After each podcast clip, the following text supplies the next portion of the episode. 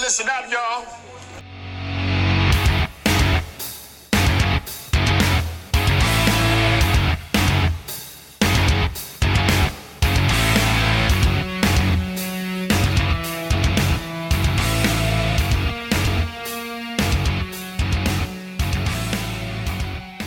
Hello, everybody, and welcome to the Advocates Advocates podcast, the podcast that is bringing simplicity back into the complicated world of beer, wine, and spirits. Happy Friday.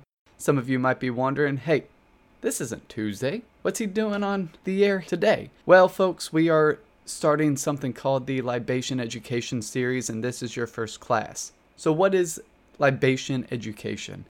What we are looking to do is just provide about 10 minute episodes that are designed to help you understand some more of the basic knowledge. Now, I'm not going to lie, some of this might seem kind of like a no brainer when you hear it, but this is stuff I'm hearing consistently behind the bar. So, with that being said, welcome to your first class. This class is called Your Best IPA. Y'all, time and time again, I have been behind the bar. Somebody walks up and says, give me your best IPA or give me your favorite IPA.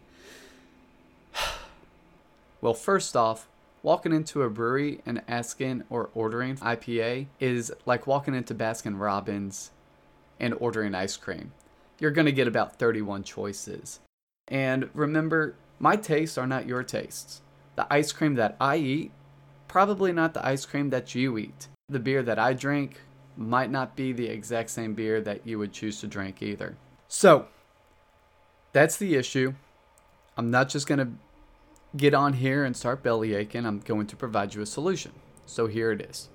Instead of walking in and saying, Give me your best IPA or your favorite IPA from somebody whom you've never even met before, don't even know, maybe they don't even like IPA, so they say, Oh, sorry, man, you're not going to be drinking today what you do is you go in and you just ask for a style instead of saying your favorite whatever ask them to point out the IPAs or ask them to point out the browns or the blondes or feel free to use other brands and say, you know, I really like the Two Hearted or I really like the Sam Adams uh, Rebel IPA. I enjoy Stella Artois. Do you have anything like that? A bartender will always be happy to take that information and help you find the beer for you. Option two is going to be to give the bartender a flavor profile. If a bartender is worth their cut, they should be able to direct you uh, based on that information. I will warn you though not to use terms like light or dark or heavy because these are all very subjective descriptions they're also very vague descriptions. I've got an entire libation education episode on that alone, so I'm going to save that rant for that time. This concludes our very first class. Thank you so much for listening, as always. Please follow us on Facebook, like, comment, share, and get out there and join the group. Uh, I really want to start seeing what you guys are thinking and your reviews of the beers that we have on the show. If you haven't already, please subscribe to us on SoundCloud or whichever platform you listen to. Uh, go ahead, hit that subscribe. We love that you listen and it's wonderful, but we really need to start building some subscribers.